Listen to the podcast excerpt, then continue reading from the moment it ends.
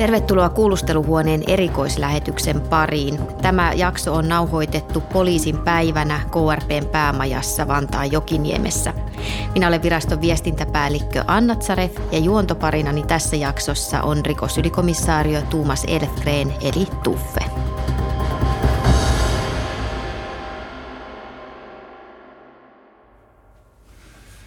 Tervetuloa tänne keskusrikospoliisin poliisin päivän lähetykseen. Ollaan täällä keskusrikospoliisissa. Kohta kerrotaan vähän enemmän ja tarkemmin, mistä tämän päivän aikana puhutaan, mutta kolme tuntia lähetystä ja vielä lopuksi ruotsiksi. Olen tässä keskusrikospoliisin viestintäpäällikkö Anna Zarefin kanssa. Tätä ohjelmaa tässä yhdessä tämän päivän aikana vedetään. Joo, ja tässä on Tuumas Elfgren, henkirikostutkinnan tutkinnanjohtaja, rikosylikomissaario. Ja itse asiassa Tuffe on meidän talon pisimpään poliisina toiminut henkilö. Täytti eilen 66 vuotta, onneksi olkoon. Eli Kiitos. kokemusta on vaikka muille jakaa. Ja tuota, aiheena on siis tänään se, että me yritetään myr- murtaa myyttejä, joita liittyy esitutkintaan ja käydään läpi oikeastaan niin kuin siinä eri osa, esitutkinnan eri osa-alueittain, että mitä kaikkia myyttejä rikossarjoista ja esimerkiksi dekkareista nousee ja pitääkö ne ollenkaan paikkansa.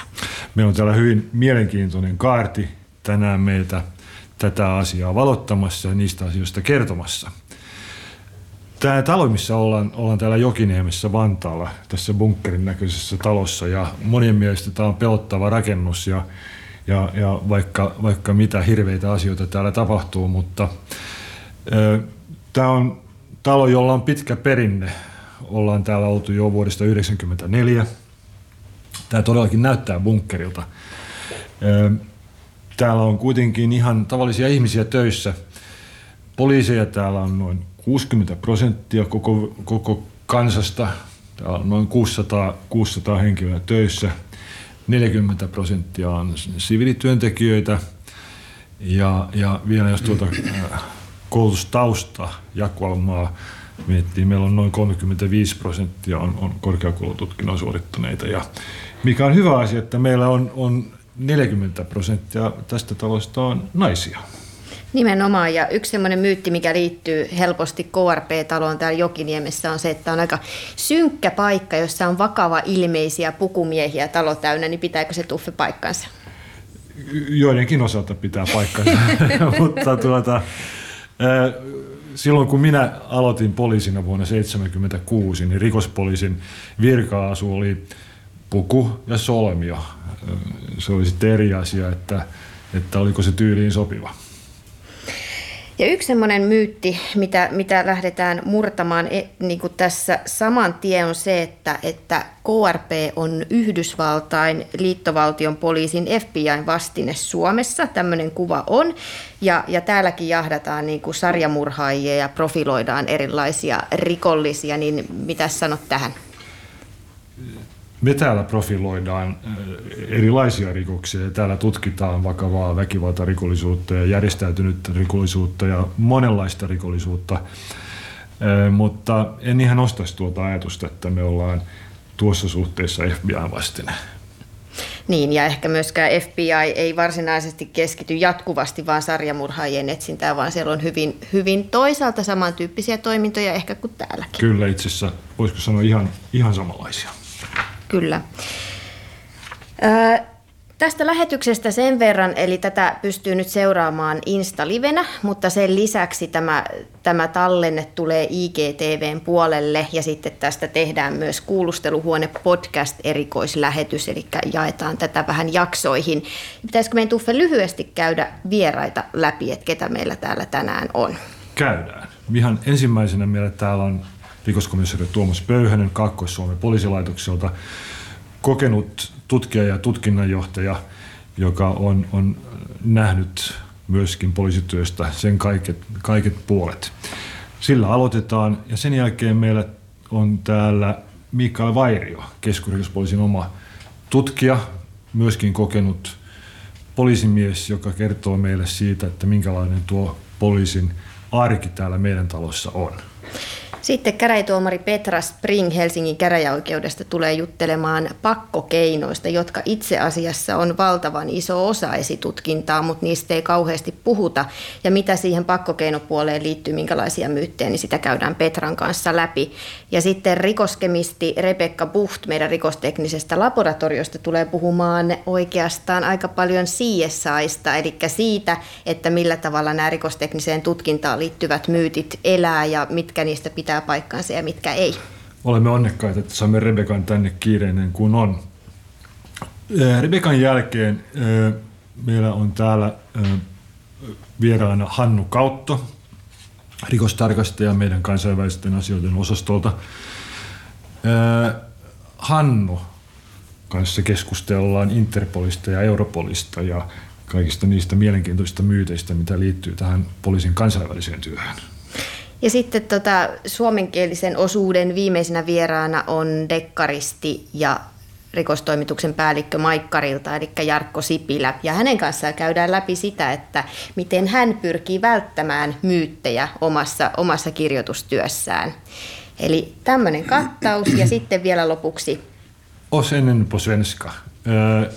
Efter den här sändningen som kanske tar tre timmar så har vi ännu en halvtimme, ett halvtimmes avsnitt på svenska för våra svenska lyssnare. Mutta nyt rikoskomissario Tuomas Pöyhönen, tervetuloa lähetykseen. Kiitos ja hyvää huomenta. Tutkinnanjohtajan rooli on aika semmoinen näkyvä, kun puhutaan rikosfiktiossa, eli tutkinnanjohtaja on usein semmoinen niin tutkinnan keskipiste. Mitä sä sanoisit tähän? No se myytti on kyllä murrettavissa aika helposti. Ja oma filosofiani on se, että tutkinnanjohtaja on enemmän tämmöinen mahdollistaja.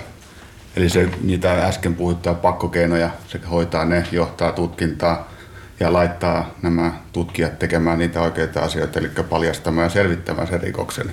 Ja ne sen käytännön, käytännön ja tärkeän työn tekevätkin. Ja harvoin nousevat näissä fiktiosarjoissa sitten niin kuin esille. Niin se yksi myytti juuri on se, että, että tutkinnanjohtajakin kulkee kuulusteluissa ja ruumiin avauksissa, labrassa ja kaikkialla muuallakin. Miten Tuffe on, miten sinä toimit? Jokaisella tutkinnanjohtajalla on tietysti oma tapansa tehdä, mutta paljon riippuu siitä, missä yksikössä hän on, hän on töissä.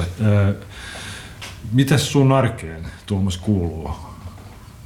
No kyllä se on siitä aamulla, kun mennään töihin, niin katsotaan, mitä, mitä niin sanotusti haaviin on jäänyt jäänyt ja aletaan, aletaan sitten aamupäivällä jakaa niitä töitä ja katsotaan, mitä tarvitsee päivän aikana tehdä. Ja se, että mitä tulee näihin rikospaikalla käynteihin tai oikeuslääkärin vierailuun tai kotietsintöihin, niin en todellakaan en niissä juokse. Että ne on ehkä yhden, niin kuin kahden käden sormissa ne vakavat paikat, johon sitten ollaan muun muassa Tuffekin kanssa käyty tutustumassa tapahtuman paikkaa ja miettimässä siellä, että miten täällä on tapahtunut todellakin me ollaan tämä koko kevät oltu itse asiassa yh, yh, yhdessä töissä tuolla Kotkassa. Siellä tapahtui itse asiassa kaksi, kaksi henkilöstä. Toinen oli Tapon yritys ja, ja sitten pian sen jälkeen oli murhan, murha tapahtui siellä Kotkassa ja, ja, ja kiinteässä yhteistyössä ollaan sitten KRP ja Kotkan poliisilaitos yhdessä Tuomaksen kanssa tätä asiaa tehty. Niin ja yksi myytti itse asiassa, me puhuttiinkin nopeasti tuosta FBIsta, niin, niin, niin kun ajatellaan amerikkalaisia TV-sarjoja, niin aika useasti on niin, että kun FBI eli, eli tavallaan nyt meidän KRP menisi johonkin niin kuin paikallispoliisin tutkintaan tai, tai menee sinne paikalle, niin, niin siinä on aina vähän tämmöinen niin kuin valta-asetelma ja ehkä jopa vihamielistä suhtautumista siihen, että nyt se valtakunnallinen yksikkö tulee ja vie kaikki hyvät jutut, niin onko näin? No itseltäni, itse en koe tätä asiaa niin, että vetäisi karkki tai tikkari suusta.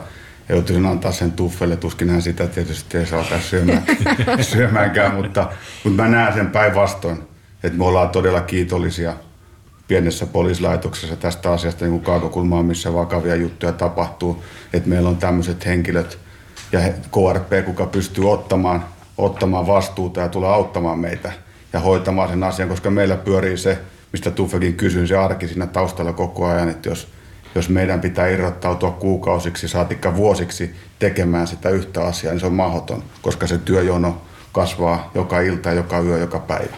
Ja ne pitää kuitenkin hoitaa myös ne asiat. Ja samalla me ollaan kuitenkin hyvin riippuvaisia siitä paikallispoliisin osaamisesta ja ja paikallistuntemuksesta. Me tullaan kaukaa usein paikalle ympäristöön, jossa meillä ei ole yhtään tuttua muuta kuin mahdollisesti kollegat, mutta, mutta tuossa sen työn tekeminen kyllä edellyttää, että meillä on, on se kaikki tuki ja apu sieltä paikallispuolesta, jolloin kuitenkin on se paras tietämys siitä, missä se asia on tapahtunut. Ja tämä on juuri se, se yhteinen tutkintaryhmä, että yhdessä tehdään. He tuovat sen ajan ja ammattilaisuuden, me tuodaan osa omaa ammattilaisuutemme ja paikallistuntemus ja se ympäristön, ympäristön tuntemus ja mitkä ne vaikutukset on ja mikä se historia sillä alueella on ollut. Vaikka tietysti Tuffe siellä useamman kerran on jo vierailut joukkoineen, niin hänkin jo sitä historiaa vuosien saatossa tietää ja tuntee. Niin se yksi semmoinen, niin nimenomaan semmoinen aika näkyvä juttu on se, että jos tehdään yhteistä tutkintaa, mutta aika paljon niin kuin KRP on mukana semmoisillakin jutuilla, missä varsinaista tutkintayhteistyötä ei tehdä esimerkiksi millä tavalla. No se on nämä erityis, erityispalvelut, erikoispalvelut, mitä laboratorio esimerkiksi tuottaa ja analyysipalvelut, mitä tulee PTR-yhteistyöhön. Taustalla on valtavasti ja teillä on tänään hyvä kattaus siitä. Puhutaan sitten pakkokeinoista, sellaista pakkokeinoista, niin kansallista vetovastuuta on KRP, niin kuin pitää ollakin. Eli me käytetään ja nautitaan paikallispoliisissa niistä hedelmistä ja työn tuloksista, joita nämä ammattilaiset sitten meille jakaa. On se kaluston muoto tai tämä, tämä opetus ja koulutus. Niin, tuosta tutkinnanjohtajan roolista semmoinen kiinnostava kysymys vielä on, että, että tavallaan, että kun te aika paljon nimenomaan olette mahdollistajia ja sillä tavalla avaatte ovia ja, ja suunnittelette niitä päälinjoja, että mihin suuntaan lähdetään ja miten lähdetään, mutta onko teillä kuitenkin hinkua kentälle välillä? No tuffa joutuu käyttää kiinni, ettei se lähde, lähde mutta joka tapauksessa niin ei, ei, koska silloin taas ne omat työt jää tekemättä ne kuitenkin, jos me lähdetään ja ollaan tuolla ja enää kuvitellaan, että me osataan tehdä kaikki, ei. Vaan meillä on se oma ruutu ja se pitää hoitaa ja sitä varten meillä on, on hyvä, hyvä tiimi ja hyvät työntekijät, ketkä tekee sen oman ruutunsa, mitä siellä tapahtuman paikalla pitää tehdä, mitä pitää tehdä kiinniotossa tai jotain muuta taikka tämmöistä, niin jokaiselle kun on oma tehtävä, jokainen erikoistuu siihen, mihin, mihin pitää ja me sitten tutkinnanjohtajat katsotaan, että oikeat henkilöt ovat oikeassa paikassa. Sanna sanot hyvin, tutkinnanjohtaja on mahdollistaja ja ovien avaaja. Ja, ja siinä roolissa hän on parhaimmillaan ja se on hänen keskeinen roolinsa, mutta otetaan vaikkapa esimerkkinä henkirikos, mm. niin kyllä jossakin vaiheessa sen tutkinnan johtajan täytyy siellä rikospaikalla käydä tutustumassa paikkaan, tutustumassa ympäristöön.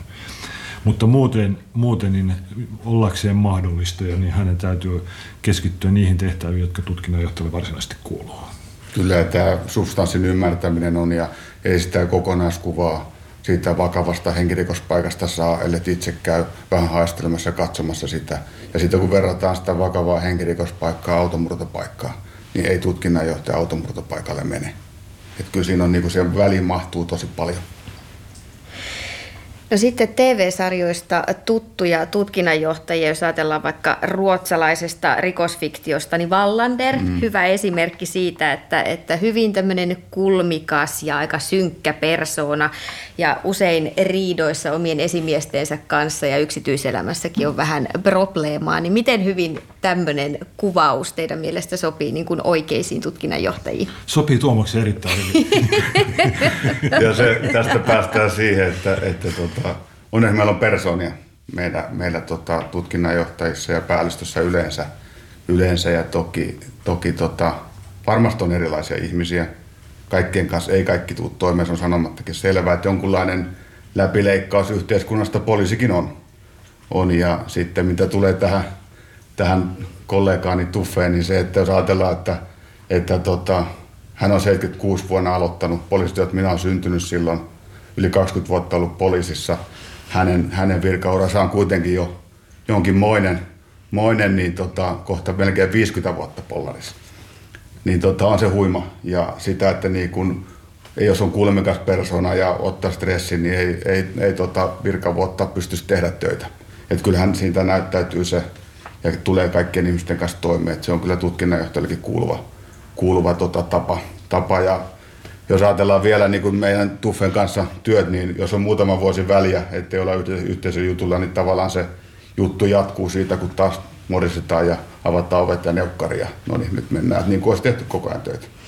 Eli varmaan just se, että, että on paljon semmoisia tiukkoja paikkoja, mutta että se ei ole se niin jatkuvan repivää se mm. tutkinnanjohtajan työ, että siinä niin kuin persoonakin muuttuisi aivan, aivan kertakaikkisen synkäksi ja Kyllä meillä, kyllähän meillä toki persoonia on, ei pelkästään tutkinnanjohtajissa, vaan, vaan, vaan läpi kirjon koko henkilöstössä ja ei vain KRPssä, vaan muuallakin. Mutta se on, se on rikkaus ja, ja se tuo väriä ja se tuo mielenkiintoa työyhteisön.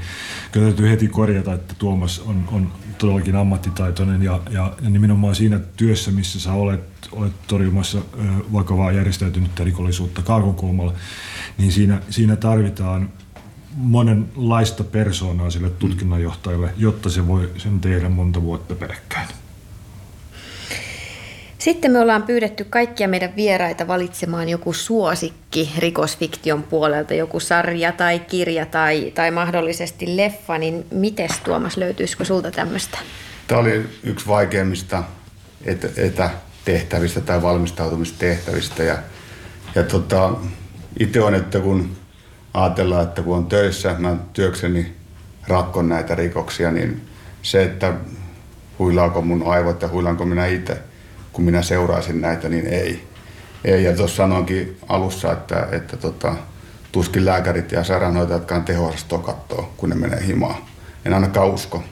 Joten en itsekään seuraa, ja jos pitää nyt jotakin hakea, niin kyllä mä lähtisin siitä reenikastyyppisestä, siitä niitä harvikin komiikasta ja tästä ja sieltä niistä persoonista, kun niitä kuitenkin tässä munkin virkauran aikana niin vähän löytyy, pystyy samaistamaan niistä, miten on kuvattu, että sieltä löytyy sitä, sitä tota hyvää. Ja sitten toinen on tietysti tämmöinen helppo seurattava sarja, niin Montalbano, siinä, siinä niin kuin sijoittuu Italiaan ja vähän, vähän helppo, helppo ja niin kuin melkein nollataulussa voi katella, katella mutta en, en muuten välitä seurata. Ehditäänkö me Anna yleisökysymyksellä? Joo, ehditään, ehditään. Niitä, niitä on tullut etukäteen ja kiitos tosi paljon niistä. On ihan mahtavaa, että, että päästään näihinkin vastaamaan. Haluatko se Tuffe esittää sen vai esitänkö minä? esitä sinä. Yes. Ja Tuomas varmasti vastaa. Kyllä. Eli mikä on nopein aika, kun jokin rikos on ratkaistu? No se, että mistä kohtaa laitetaan sekuntikello käyntiin ja semmoisia rikoksia löytyy, että, että tota, rikosilmoitusta ei ole vielä kirjattu ja homma on jo selvä. Selvä, että tota, tavallaan, tavallaan toikin on vaikea kysymys. Ja asiat selviää joskus nopeammin, joskus hitaammin. Että jos kuva, kuvaan sitä, että paikallispoliisi menee pahoinpitelypaikalle ja siinä on tekijät paikalla, niin se rikoshan on jo käytännössä selvä. Ja rikosilmoitus siinä ei ole vielä kirjattu. kirjattu. Mutta sitten jos mennään taas paljastavaan työhön, niin siinä saattaa tutkinta aika venyä. Eli, eli näitä, näitä ja sitten Yksi mielenkiintoinen asia on semmoinen, että poliisille ei ole tietoakaan, tietoakaan rikoksista ja herra tai rouva tai nainen tai mies tai mikä marssi ovesta sisään ja alkaa myöntää tekemiä tekosia. Näitäkin on sattunut minunkin virkauralleni ja sitten aletaan vaan kirjoittaa ja katsoa, että onko se faktaa vai fiktiota, mitä tämä henkilö, henkilö tuli meille kertomaan. Niin ja nimenomaan kirjoittaa, eli, eli tämä meidän työmmehän kulminoituu siihen, että syntyy esitutkintapöytäkirja ja sen valmistamiseen voi on se juttu sitten niin sanotusti selvä tai ei, niin voi mennä pitkäkin aika, että se pöytäkirja sitten sieltä aikanaan syyttäjälle lähtee. Juuri näin. Ja sitten toinen kysymys yleisöltä tullut, niin mikä on ollut sinun urasi haastavin rikostutkinta? Se on vaikea asia ja, ja tota, itse olen luonteeltani semmoinen, että en halua laittaa top 10 tai top 10 ja kertoa niitä, mitkä on ne vaikeimmat rikokset, vaan se on osa, osa sitä ammattitaitoa ja tätä, että miten ne on ratkaistu, niin en sitä lähde ruotimaan. Mutta mä voin niin kuin esimerkin yleisesti todeta, niin kyllä on nämä läheissuhde, väkivalta, asiat, asiat ja semmoiset vakavat henkirikokset, niin ne on kyllä niitä vaikeita ja haastavia, haastavia mutta et mä en niin lähde, halua lähteä sitä kunniaa ja gloriaa antamaan kenellekään yksittäiselle rikoksen epäilylle, että – että tai nyt jo tuomitulle, niin sitä, että sinun keissisi olisi kaikista hankalin, niin siihen mä en lähde. Onko Tuffella lisättävää? Ei. Mun mielestä äh, tämä oli hyvin tyhjentävä. Tuomas, kiitos tästä. Kiitos.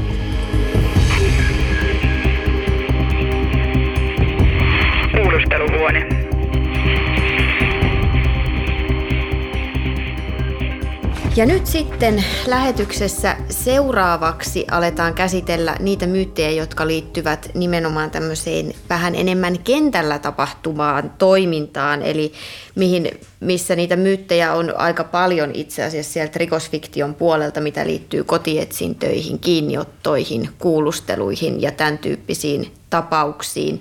Ja tähän meille tulee nyt vieraaksi rikosylikonstaapeli Mikael Vairio, joka tulee sieltä paikalle. Me vaihdetaan paikkaa. Vaihdetaan paikkaa. Vesilasi on koskematon. No niin, uskallat siitä juoda. Hyvä. Mallista sitten. No niin, Mikke, tervetuloa murtamaan myyttejä meidän kanssa. Kiitos, kiitos.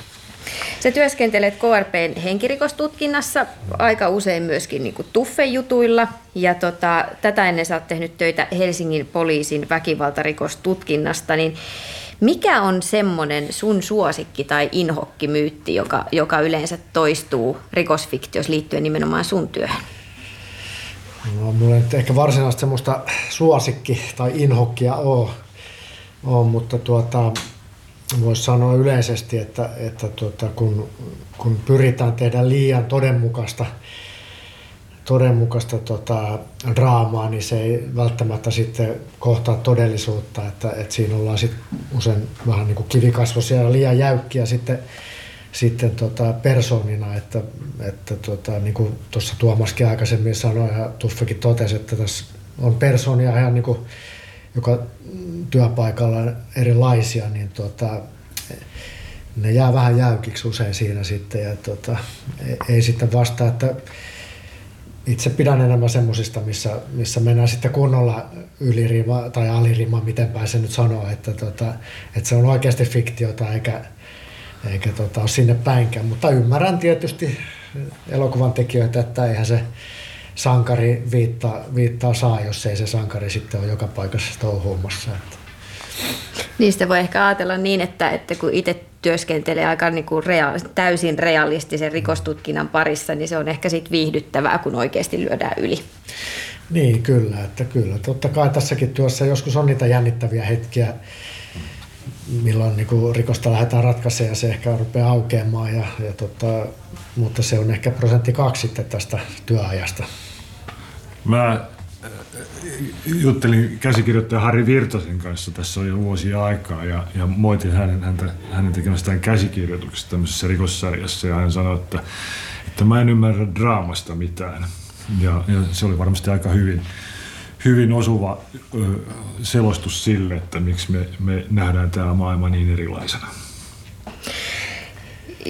Ja nyt kun tuota puhutaan tuosta työnkuvasta, eli Tuffe just äsken puhu Tuomaksen kanssa siitä, että tutkinnanjohtaja on nyt se, joka niin kuin mahdollistaa ja jo, joka ehkä niin kuin näyttää vähän suuntia, että mihin, mihin lähdetään. Niin mitä se käytännössä, Mikke, on se sun työ? Mitä, mitä sä teet? No siis työskentelen niin kuin Tuffekin tosiaan henkirikoslinjalla, eli henkirikoksia tutkitaan, toki paljon muutakin meille tulee, tulee mutta tuota, kyse on, on tota, kuulusteluista, tietysti erilaisten todisteiden keräämisestä, ää, yhteistyöstä tietysti rikospaikkatutkijoiden kanssa ynnä muuta. Että se, on, se on tämmöinen kokonaisvaltainen, eli jutun selvittäminen lyhykäisyydessään. Kyllä. Ja tuota, tietysti sitten esitetään kaiken näköisiä toiveita tutkinnanjohtajalle ja vaatimuksia välillä, että voisiko nyt tehdä näin ja näin, ja sitten sitä neuvotella, että, että miten asiassa edetään. No yksi sellainen myytti, mikä liittyy, semmoinen, mikä, mikä tuntuu toistuvan kauhean useasti rikossarjoissa on se, että, että tutkijat tai dekkarit, niin kuin teitä meil, meillä useasti kutsutaan, niin te teette tutkimuksia yksin, etenkin yöaikaan, ja sitten te lähdette kaiken maailman vaarallisille keikoille omilla autoilla ilmoittamatta kenellekään. Onko näin? No se ei ole ihan näin, että tuota, lähtökohtaisesti useimmiten työskennellään niin pareina tai ryhmässä. ryhmässä ja tuota, toki voihan sitä yksinkin jonkun keikan heittää, missä nyt ei ole minkäännäköistä riskiä, että käyt vaikka katsomassa valvontakameroita tai muuta. Mutta tota, ei lähtökohtaisesti ilman, että joku muukin tietää, että missä mennään ja mitä touhutaan. Että, että kyllä se ryhmä, joka sitä asiaa tutkii, niin yleensä pitäisi tietää sitten, että missä kukin menee ja mitä tekee. Ja, ja yöaikaa tietysti tarvittaessa tehdään töitä ja Tuffelta tulee aika myöhäkin tekstareita. Taas tulla viime, viime tota, iltana joskus 23-20. Taisi se raksuttaa se vähän pidempäänkin, mutta ei siinä mitään ollaan myös tätä koottu tähän tämmöisiä niin sanottuja pikkumyyttejä. Käydään lyhyesti läpi, että onko nämä semmoiset asiat, mitkä kanssa toistuu noissa sarjoissa, pitääkö ne paikkaansa vai ei. Eli ensimmäinen on se, että vaarallisissa tilanteissa niin tutkijat ottavat mukaansa erikoisryhmän, jonka he johdattavat sisään esimerkiksi kiinniotettavan asuntoon. No joo, sehän on niinku tämmöinen, mitä TV-sarjossakin nähdään, että siellä menee dekkari kärkijoukoissa sisään ja sitten on hyvin varustautunut erikoisryhmä siinä perässä tai näin, niin tota, ei se tietysti se hyvin epäloogista.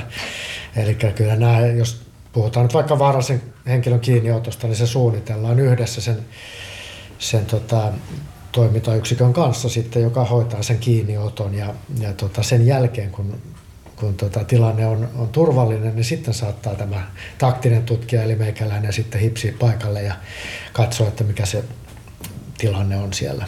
Mutta he menee ensin hoitaa sen paikan turvalliseksi ja kiinniotot. No, toinen kysymys. Jos rikoksesta epäilty ei avaa ovea, kun siellä on vähän koputeltu, niin se ovi potkaistaan sisään. No joo, se on tietysti tutkinnanjohtajan linjaus, että tota, miten tehdään, että, että joskus totta kai ovia murretaan, mutta jos siitä yritetään potkia, kun ovet lähtökohtaisesti aukeaa ulospäin Suomessa, niin siinä saa potkia aika pitkään, että että tota, tokihan siis sitten, jos oikeasti on tämmöinen tilanne, että joku vaarallinen henkilö pitää ottaa kiinni ja, ja häntä ei esimerkiksi käskyttämällä saada ulos, niin sitten joskus se ovi murretaan, mutta se on suunnitelmallista, että, ja se on etukäteen suunniteltu vaihtoehto sitten, että, että ei niitä niin dekkari lähde sinne yksin potkimaan kolumbotakki päällä, että näin se menee. Mä en ole kyllä itse asiassa koskaan edes kuullut, että joku olisi yrittänyt niin kuin ihan vakavamielisesti potkia ovea sisään. Mutta tota... Niin en tiedä, miten, mihin, miten päin niin kuin ovet esimerkiksi Amerikassa sitten aukeaa. Onko siinä sitten joku, joku järki siellä, mutta ilmeisesti mitään järkeä, jos käydä potkimaan ovea täällä Suomessa. No ei ainakaan ulkoa, että tietysti ne on asia erikseen, mutta tota... Kyllä. No sitten yksi semmoinen, mikä toistuu kanssa on se, että jos asuntoa tutkitaan yöaikaan, niin valoja ei laiteta päälle. No joo, en mä itse ainakin hämärän näkö on sen verran heikkoja tänä päivänä, että parempi laittaa valot päälle vaan niin näkee jotain, mutta tuota, ei pidä paikkaansa. Että toki jos on jotain tämmöisiä rikosteknisiä tarpeita, että pitää pitää valot poissa, niin sitten, mutta lähtökohtaisesti valot voidaan pitää päälle, että ei ole niin salamyhkäistä.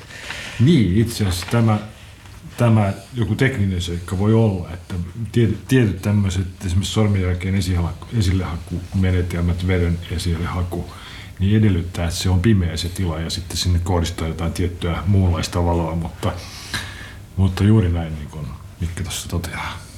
Kyllä. No sitten vähän semmoinen isompi, isompi myytti, eli miten usein kuvataan asia on se, että jos on tapahtunut vaikka henkirikos ja ollaan siellä rikospaikalla, niin siellä on valtava määrä ihmisiä. Ja sitten teknisten tutkijoiden lisäksi siellä parveilee myös tietenkin teitä dekkareita, mutta usein myös tutkinnanjohtaja. Miltä se rikospaikka oikeasti näyttää? Joo, no se on tosiaan semmoinen, mikä, mikä tota, joskus vähän niin pistää silmään noissa TV-sarjoissa myöskin, että siellä on, on nämä rikostekniset tutkijat, jotka on, on suojautuneet maskeen ja haalareen ja kumihanskoon ja kenkäsuojan ja sitten sinne hipsi joko tutkinnanjohtaja tai tutkija ihan niin kuin siviilivarusteessa ilman minkäännäköisiä suojavälineitä, niin siinä saattaa jonkinnäköinen kontaminaatio tapahtua sitten. Eli tuota, kyllä se lähtökohta on, että, että tuota, rikostekniset tutkijat, jotka by the way, tulee sieltä paikallispoliisista. Eli siinäkin me tehdään yhteistyötä. Niin tuota, he tutkii, mitä on tarvetta tutkia siellä ja kerätä näytteitä ja, ja tota, sitten kun he antavat luvan, niin taas me menemme sinne sitten. Toki voimme osallistua, mutta silloin meillä on myöskin ne haalarit ja maskit päällä, että, että siellä ei sitten eroteta kukaan kuka periaatteessa. On, ja tähän liittyen on itse asiassa tullut useampiakin yleisön kysymyksiä. Ja tota, mitä tehdään ensimmäisenä, kun mennään rikospaikalle? No jos nyt on, on tota, rikospaikka, mistä nyt ei tarvitse ketään kiinni ottaa esimerkiksi, niin tuota, ensinnä, ensimmäiseksi se eristetään. Eli yleensä se on se poliisipartio esimerkiksi, joka saattaa mennä sinne ensimmäisenä ja, ja katsoa, ettei sinne mene ulkopuolisia tai, tai poliiseja levittelemään omia jälkiään. Ja sen jälkeen sinne menemät nämä rikostutkijat, ää, rikostekniset tutkijat suojautuneena ja rupeavat sitten järjestelmällisesti käymään läpi sitä, mitä sieltä nyt sitten ikinä halutaankin etsiä, että tapauskohtaisesti. Eli se on niin se ensimmäinen eristäminen ja sen jälkeen alkaa sitten tekninen tutkinta. No mitä sitten, kun te taktiset tutkijat menette paikalle, mikä, mikä teillä on yleensä se, mihin te kiinnitätte ensin huomiota tai mitä te rupeatte siellä tekemään? No joo, se tietysti riippuu taas, että mitä me halutaan etsiä sieltä, mutta sinne sitten saattaa tehdä semmoinen perusteellisempi etsintä sen jälkeen, kun, kun tota, pinnat on tutkittu niin sanotusti, niin jos me halutaan etsiä jotain tekovälineitä tai muuta, niin, niin saatetaan sitten tota, vähän perusteellisemmin avata paikkoja ja katsoa, löytyykö sieltä jotain, mutta samalla lailla silloinkin pääsääntöisesti pitää olla se suojavälineistö päällä, että, että kun sieltä löydöksiä tehdään, niin sitten voidaan siihen pysäyttää ja pyytää, että se otetaan asianmukaisesti talteen sitten nämä esineet tai näytteet.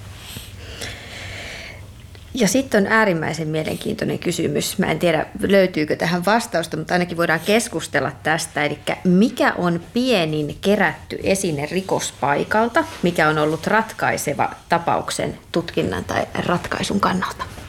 No, niin, no ratkaisusta en tiedä, en nyt osaa heti heittää mitään, että se voi olla nappi esimerkiksi jostain vaatteesta tai vastaavaa, mitä on, on ollut. En, en nyt sanoisi, että ratkaisevana, mutta yhtenä osana, eli tämä rikostutkinta usein on sitä, että kootaan palapeliä, että meillä on joku pieni näyte tuolta ja joku pieni näyte tuolta ja niistä sitten saadaan semmoinen kokonaisuus, millä pystytään sitten selittämään, että mitä on tapahtunut ja, ja sehän meidän tehtävä on, että, että kertoa mitä on tapahtunut. Tuffella ehkä on jostain ihan pienestä esineestä noin yleisesti mä oon kuullut ainakin tarinan tämän. Niin, tämä esine on muuten mielenkiintoinen asia, että onko, onko DNA esimerkiksi, mikä otetaan takavari tai otetaan paikan päältä talteen, niin, niin se nyt ehkä on esine, mutta se on pieni joka tapauksessa.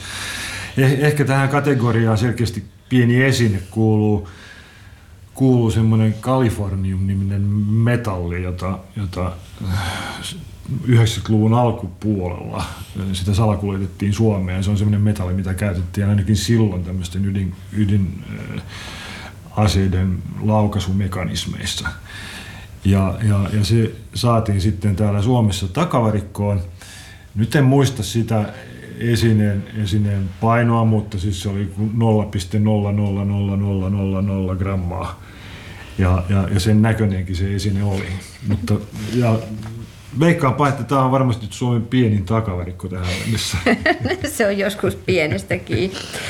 Kyllä. Tätä, katsotaan, onko meillä vielä yleisökysymys. Yksi olisi vielä, eli nyt jos ajatellaan sitä rikospaikkaa, niin onko samat tutkijat erilaisilla rikos, rikospaikoilla vai onko niin kuin erityyppisiin rikoksiin erikoistuneita tutkijoita?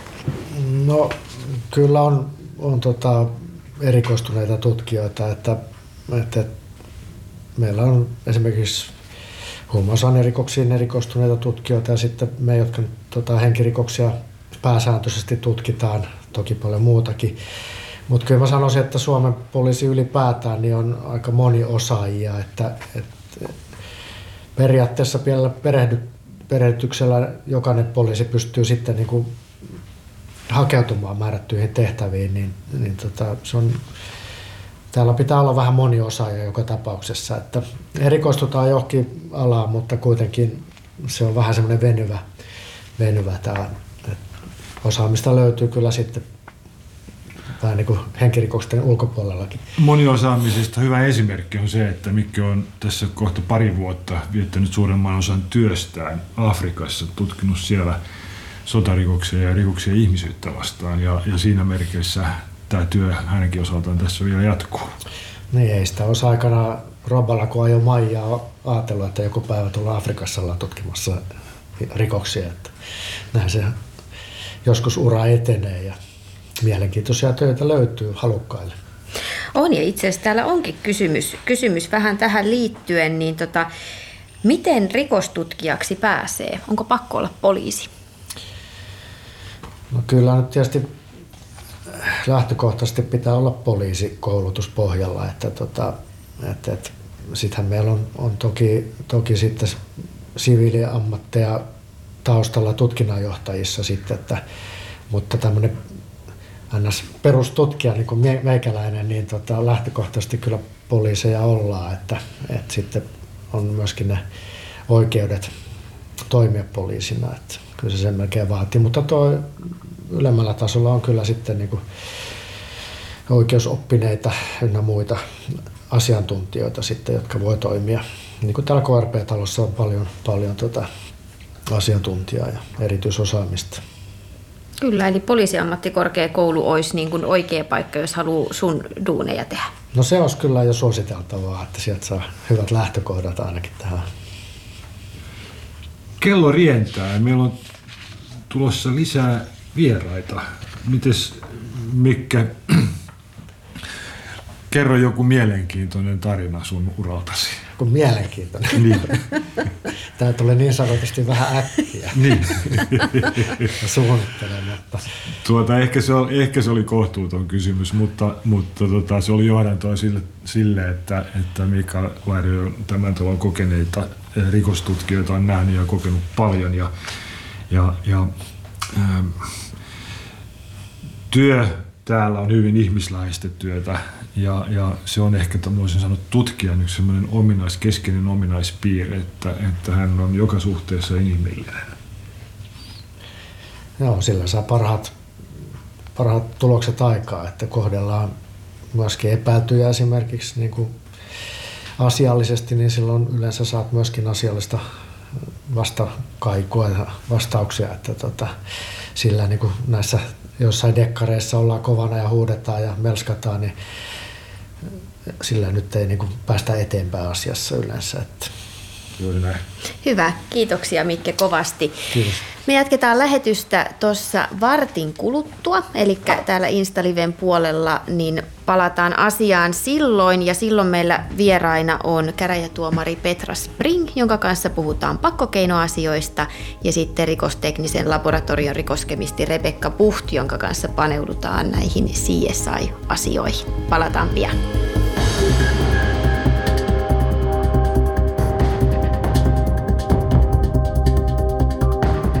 Tämä on keskusrikospoliisin kuulusteluhuone.